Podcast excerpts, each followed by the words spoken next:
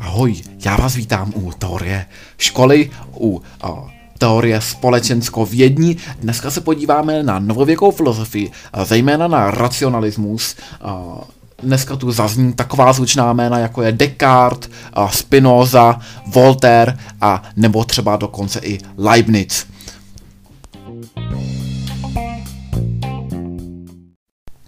Racionalismus je gnoseologický směr. To znamená, že uh, podobně jako empirismus uh, zkoumá způsoby, kterými by bylo možné dobrat se konečné pravdy. Nicméně v protikladu k empirismu se domnívá, že schopnost rozumu předchází uh, empirii neboli skutečnosti. To znamená, že rozum jako sám o sobě je vůči empirii, neboli té skutečnosti a priorní, neboli předchudný. To znamená, že uh, zdání nebo uh, to smyslové poznání, které máme, může někdy klamat. My víme, že existují různé například i optické klamy a podobně se domnívají uh, racionalisté, že v něčem uh, to, jak nahlížíme na svět, uh, nemusí být pohled dokonalý, ba dokonce může docházet k výrazným odchylkám. Tedy klade velký důraz na svébytnost rozumového poznání. No a takovým velkým průkopníkem byl René Descartes. Narodil se roku 1596, umírá roku 1650. Asi jeho nejznámější dílo je rozprava o metodě, kdy se věnuje tomu, že a zde máme takové dvě základní substance, hmotu a myšlenku. A pouze v člověku je dohromady jak hmota, tak myšlenka. To, to už poukazuje na takovou zajímavou věc, a to je dualismus, kterým samotný Descartes proslul. Za celou historii filozofie je pravděpodobně Descartes jediným opravdovým dualistou. A co to tedy ten samotný dualismus je? Dualismus je tedy právě ona syntéza hmoty a myšlenky. A Descartes se domnívá, že to spojení hmoty a myšlenky je pouze v člověku a jinak zde máme třeba pouze hmotu, ale ne myšlenku. To je uh, zbytek běžného fyzického světa, kromě člověka. To znamená, že často se udává příklad, že dle Descartes není problém třeba nakopnout kočku, protože má pro Descartes stejnou hodnotu jako kámen. Je to pouze hmota, není v ní žádná myšlenka. A naopak zde máme zcela pouze tu myslící substanci, což je pro Descartes například Bůh. Descartes samotný byl francouzský nejen filozof, ale i matematik. A proto neznamenala obrat v dějinách pouze filozofie, ale i matematika. Zpět k té filozofii proslul antropologickým obratem, což znamená, že se po delší době opět obrací směrem k člověku, obrací svou pozornost směrem k člověku. První antropologický obrat učinili sofisté už ve starověku a poté ve středověku se ta filozofie zaměřovala spíše na to, Zdali je Bůh poznatelný, věnuje se spíše takovým vyšším otázkám a opět Descartes se začíná věnovat otázkám ve skrze lidským. René Descartes proslul také novou metodou, metodickou skepsí, a tedy, že pochybuje o všem, naprosto o všem, bez výjimky, o všem, co bylo dosud považováno za samozřejmé a snaží se tedy najít eh, jakýkoliv opěrný bod, o čem si může být opravdu jistý, že to tak je. A mysli mě mohou klamat, tak tedy a, může se mi všechno okolo zdát. Zde si naopak a, můžeme připomenout George Berkeleyho, a, který měl velmi blízko k solicismu, tedy a, ke směru, který tvrdí, že vše, co vidíme, je pouhá představa a nic ve skutečnosti neexistuje. Někdy to bývá srovnáváno s Matrixem, s tím, že možná ve skutečnosti jsme pouze mozek eh, v lahvi a vše, co, se, co, ta, co zde vidíme, tak se nám pouze zdá. No, pokud bychom byli takto velmi skeptičtí, podobně jako Descartes, tak hledáme nějaký jediný, jediný bod, kterého se můžeme chytit a Descartes konečně nalézá tento bod, protože domnívá se, že jediné, o čem opravdu nejde pochybovat, je to, že pochybuji. Já tedy pochybuji, přemýšlím nad tím, jestli jsem mozek v láhově, nejsem mozek v láhově, nebo jestli jsem opravdu člověk, jestli se mi to zdá, nezdá. No a to znamená, že jestli o tom takto uvažuji, tak já sám o sobě a pochybuji. A pokud pochybuji, tak myslím a pokud myslím, to znamená, že pokud něco tady myslí, tak to musí být. To znamená, že myslím, tedy jsem. A to je slavný Descartův citát, pravděpodobně jste ho už mnohokrát slyšeli. Je znám, známý také v latinské formě cogito ergo sum, neboli česky myslím, tedy jsem. Takže co eh, tím chtěl eh, Descartes říci? Eh, znamená to, že ve chvíli, kdy já sám pochybuji o tom, jestli vše ostatní je možné, tak v tom případě znamená, že aspoň tím jediným opěrným bodem jsem já, mám vlastní existence, pouze to, že existují, dokazuje už jenom to, že přemýšlím, jestli vůbec existují. Dalším Filozofem, který uvažoval ve směru racionalismu, byl Baruch Spinoza. Ten se narodil roku 1632, umírá roku 1677. Byl to nizozemský filozof a, a v protikladu k Descartovi se domnívá, že existuje pouze jediná substance, která je vším, naprosto veškerým bytím a to je buď příroda, anebo také a, se domnívá Baruch Spinoza, že by tato substance mohla být nazývána i jako Bůh. Jeho takové hlavní dílo je asi etika geometricky vyložená a, sám tedy podobně jako Descartes se věnoval i přírodním vědám. Domnívá se, že svoboda je poznaná nutnost. To znamená, že ve chvíli, kdy poznám, poznáme, že jsme k něčemu nuceni, tak začínáme být svým způsobem svobodní. A tedy uh, Baruch Spinoza se domnívá, že jsme ve skutečnosti svobodní, ale v rámci mantinelů a ve chvíli, kdy si uvědomíme tyto mantinely, tak se stáváme svobodnějšími. Také zde staví tři základní stupně poznání. Poznání smyslové, poznání rozumové, ale přidává zde i třetí skupinu a to je poznání intuitivní. Dále se věnuje tomu, jak rozpoznat správné a dobré státní systémy a kde naopak státní systémy, které svým občanům ubližují nebo jsou nějakým způsobem skorumpované. A Sám Baruch Spinoza se domnívá, že jsou takové dva hlavní ukazatele, podle kterých můžeme poznat, zdali je panovník špatný, nebo zdali je vláda špatná. tou první je uh, ukazatel ten, že pokud uh, vyhání stát nejvzdělanější, nejvzdělan, nejvzdělanější občany uh, za své hranice, pak je uh, špatný. A nebo další možností, která se s tou první samozřejmě nevylučuje, je ta, pokud stát nutí říkat občany něco odlišného od skutků.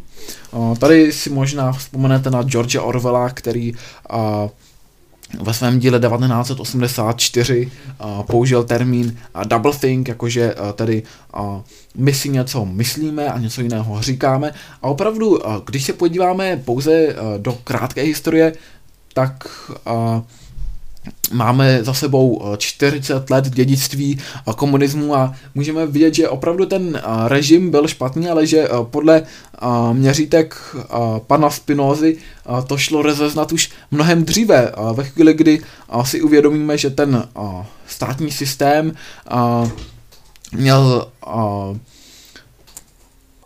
v oblibě vyhánění nejvzdělanějších občanů a zároveň nutil a, ty občany, kteří neemigrovali a, a měli odvahu a, kritizovat ten státní systém, a, říkat pouze to, co si myslí. Takže je vidět, že některé ty myšlenky, byť a, pocházejí například z toho a, 17. století, tak nám i dnes možná mají co říci. Mezi další racionalisty se řadí i Voltaire. Narodil se roku 1694, umírá roku 1776. 1778, tedy dva roky po roce 1776, kdy byla deklarace nezávislosti v USA. To znamená, že už jsme opravdu na přelomu středověku a novověku a mm, nebo samozřejmě záleží, co bereme jako přelom, jestli to bereme jako dějepisný nebo spíš myšlenkový přelom. A musíme si uvědomit, že sám Voltaire velmi přispěl k velké francouzské revoluci. Ta proběhla nicméně po jeho smrti zhruba v letech 1789 až 1799. Byl to významný kritik katolické církve, nicméně sám zastával deistický princip. A takový deista se domnívá, že a, tedy Bůh existuje, ale o náš svět se příliš nezajímá. Prostě a, stvořil tuto planetu a potom najednou se vypařil a dál nezasahuje do toho dění.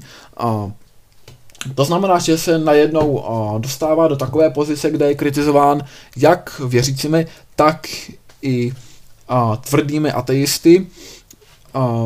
Například právě to zastávání deistického principu bylo příčinou ostrých kritik Voltairova současníka Holbacha. Holbach to byl radikální ateista, zakládá počátky ateistické morálky, která nestojí pouze na předsudcích, ale snaží se zakomponovat i vědecký pohled.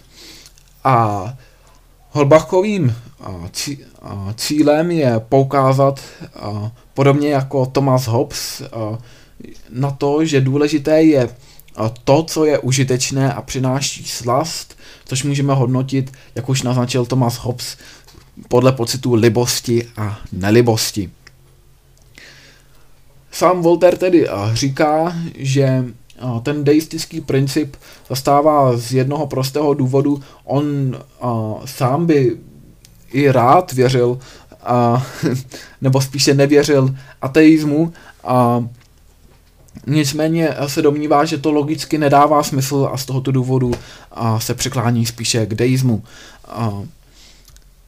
Sám se tedy přel s Leibnicem také o tom, zdali náš svět je nejlepším a nebo nejhorším ze všech světů.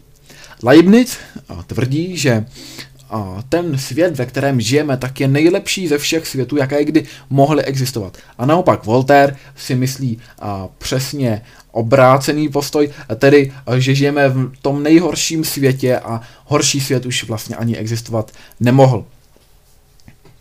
Samotný uh, Voltaire uh, je známý uh, citátem Nesouhlasím s tím, co říkáte, ale až na do smrti budu hájit vaše právo to říkat. To znamená, že uh, sám je horlivým zastáncem plurality názorů a byl to opravdu geniální člověk, i když ve skutečnosti Voltaire se vůbec nejmenoval.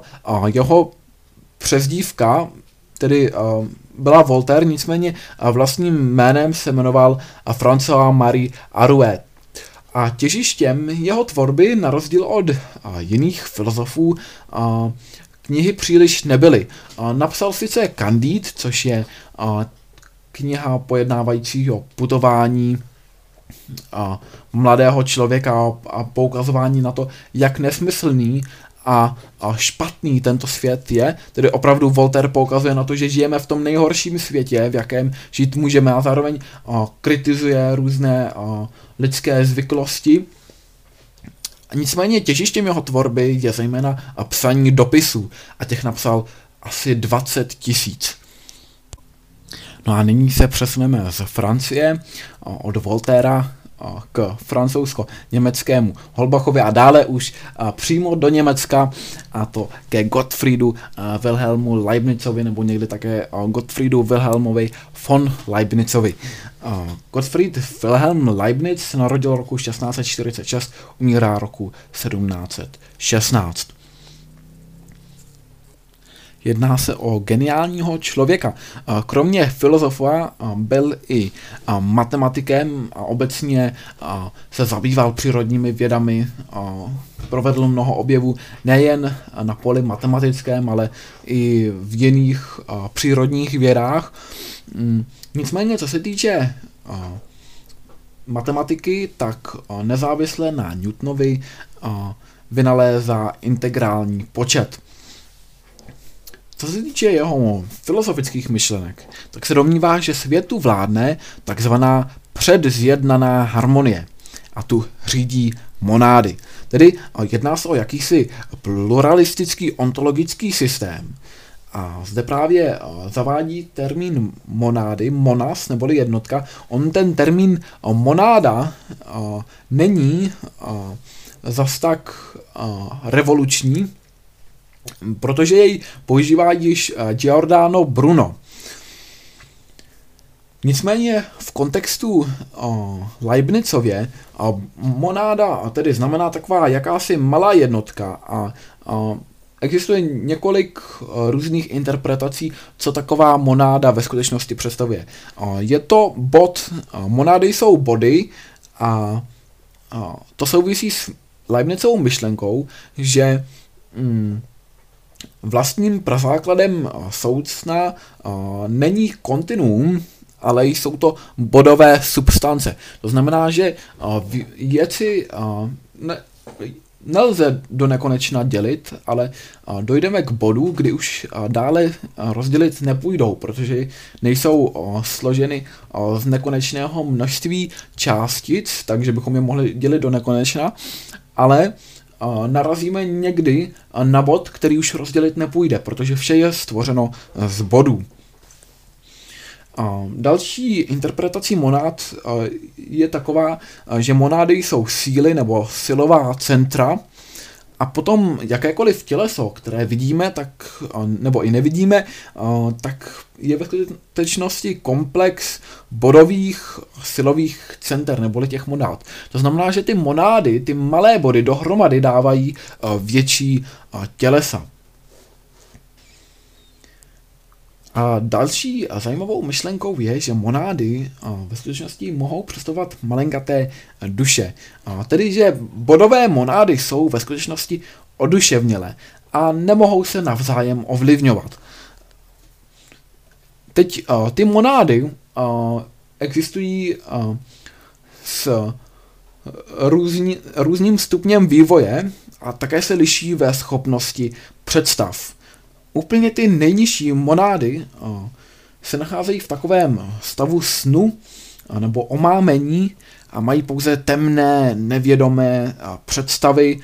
Takových monád je hodně například v kameni. Potom máme prostřední monády. A ty prostřední monády mají takové mlhavé představy už se nenacházejí ve stavu snu nebo omámení a jsou schopné rozlišit představy, které jsou jejich nebo dalších prostředních monád od představ nejnižších monád a od představ těch vyšších monád. Ale už nedokáží rozlišit představy, které jsou pouze té jedné prostřední monády a představy další prostřední monády. No a potom zde máme vyšší monády. Vyšší monády mají vědomí a schopnost percepce neboli vnímání, to už znamená, že dokáží vnímat ostatní podměty a adpercepce, to znamená, že se nacházejí v takové fázi vnímání, při které si ten subjekt, tedy člověk, už uvědomuje a srovnává rozdíly mezi vnitřními a vnějšími podněty. Právě takovou vyšší monádou je lidská duše. Právě tím důvodem, proč člověk jako živý organismus žije, proč vůbec existuje, tak je to, že zde máme tu vyšší monádu, duši, která je účelová příčina a díky této účelové příčině je potom ovládáno tělo. Takže tělo podléhá působícím příčinám a působící příčinou v případě člověka je duše. možná jste postřehli, že Leibniz tedy říká, že existují takovéto monády, ale ty monády se vzájemně neovlivňují, nebo nemají v sobě žádná okénka, aby si mohli vyměňovat ty informace a je tedy otázkou, jak mohou dohromady existovat. No a mm, sám Leibniz tedy na to odpovídá termínem předzjednaná harmonie. To znamená, že existuje nějaká entita, která zařídí, že všechny monády se uskupí do takových tvarů, jako, jak, do jakých mají a fungují tak, jak mají. Že tady, tady existuje jistá harmonie, která vše řídí. No a tím tedy Leibniz odkazuje na Boha a, a poukazuje, na, poukazuje na něj i takovým způsobem, že samotný Bůh je vlastně ta nejvyšší monáda, která může existovat. A právě v Bohu jako v té nejvyšší monádě se nachází nejvyšší možné poznání a právě díky této nejvyšší entitě vše funguje tak, jak má, protože ty monády tady navzájem mohou vnímat i myšlenky ostatních, ale na druhou stranu nemají žádné okno, žádnou možnost, jak si předávat ty informace, což může působit lehce kontroverzně, ale sám Leibniz s tím pravděpodobně myslel to, že monády mohou vzájemně na sobě percipovat. To znamená, že mohou vnímat, vnímat osta, ostatní, nicméně to vůbec uh, nějakým způsobem neovlivňuje jejich uh, vlastní myšlení. A samotný člověk je živým organismem díky tomu, že kromě prostředních a nižších monád obsahuje v sobě i tu vyšší monádu, uh, neboli entlechy, kterou používá už Aristoteles a právě tato vyšší monáda řídí ty nižší monády a dává příčinu eh, bytí toho těla, které je tedy podmíněno existencí té duše, která je nehmotná, je to eh, nehmotná monáda. Další otázkou, kterou se Leibniz eh, věnoval, je teodicia. Tento pojem se vyskytuje ve filozofii poměrně často a pochází ze spojení dvou řeckých slov. Theos jako Bůh a dikaios neboli spravedlivý. Tato otázka se věnuje problematice zla. Proč Bůh, pokud je všemohoucí a pokud je dobrý, dopouští zlo? A Leibniz odpovídá, že zlo nepramení z Boha, pokud je tady uh, dobrý a všemohoucí, ale pramení z lidí. A protože Leibniz tedy s Voltairem se přel o tom, který ze světu je nejlepší, a, a Leibniz tvrdí, že ten, v kterém žijeme, je nejlepší možný svět, tak a potom je tady otázka, a čím je vyrovnáno to zlo, které se zde, se zde děje, nebo pokud by ten svět byl nejlepším světem a, na, a, v celém vesmíru, tak a, proč tedy a, by se zde dělo zlo? A hmm, Leibniz a, tvrdí, že každé a, dobro může být vyrovnáno pouze ještě větším dobrem. To znamená, že hmm, to a, zlo, které zde vzniká, je nutné k tomu, aby mohlo dojít k nějakému jinému většímu dobru. Zde pravděpodobně odkazuje na možnost svobodné vůle, a totiž, že pokud bychom byli nuceni dělat pouze dobré skutky a nebyla by zde žádná jiná možnost. My bychom neměli svobodnou vůli, ale byli bychom přinuceni k tomu dělat dobré věci, tak by sice zde vznikalo jisté dobro, ale už by to byl svět horší než ten současný, kde sice může vznikat i zlo, ale díky tomu zde vzniká obrovské dobro způsobené právě svobodnou vůlí. Dále se Leibniz tedy zaměřuje na to samotné zlo a rozděluje jej na tři typy. na zlo fyzické, které se projevuje bolestí a v konečném důsledku může být i dobrem. To, že nás něco bolí, neznamená, že to je nutně špatně, například, například ranní cvičení, ale to zlo fyzické je často zapříčiněno zlem metafyzickým. To je druhý typ zla, které rozpoznává Leibniz. A zlo metafyzické pácháme, protože jsme nedo, nedokonalí a také uh, ta nedokonalost se projevuje v tom, že často skutek předchází myšlenku. To znamená, že dřív než stačíme něco domyslet, tak už něco vykonáme, než zcela poznáme, jaké to bude mít důsledky a potom z toho vzniká zlo. Nakonec ale Leibniz i o, toto zlo metafyzické o, člověku odpouští, protože konec konců o, ani o, člověk, který by nad vším uvažoval, a, tak tomu nemůže zamezit, protože nemá neomezeně mnoho času na všechna a, rozhodnutí. A potom zde je třetí typ zla, to je zlo morální. To je, a, nastává ve chvíli, kdy my tedy a, jsme a, dostatečně vědomi toho, co vykonáme, víme, že to, co děláme, je špatně, že to bude mít špatné následky a, a přesto to vykonáme. A Leibniz říká tedy, že toto zlo bychom měli snažit se nekonat, ale nakonec i toto zlo a Leibniz člověku odpouští. Já doufám, že vás některý z racionalistických filozofů oslovil ať už to byl Leibniz, Voltaire, Spinoza a nebo třeba Descartes a já vám přeji pěkný zbytek dne, zatím ahoj.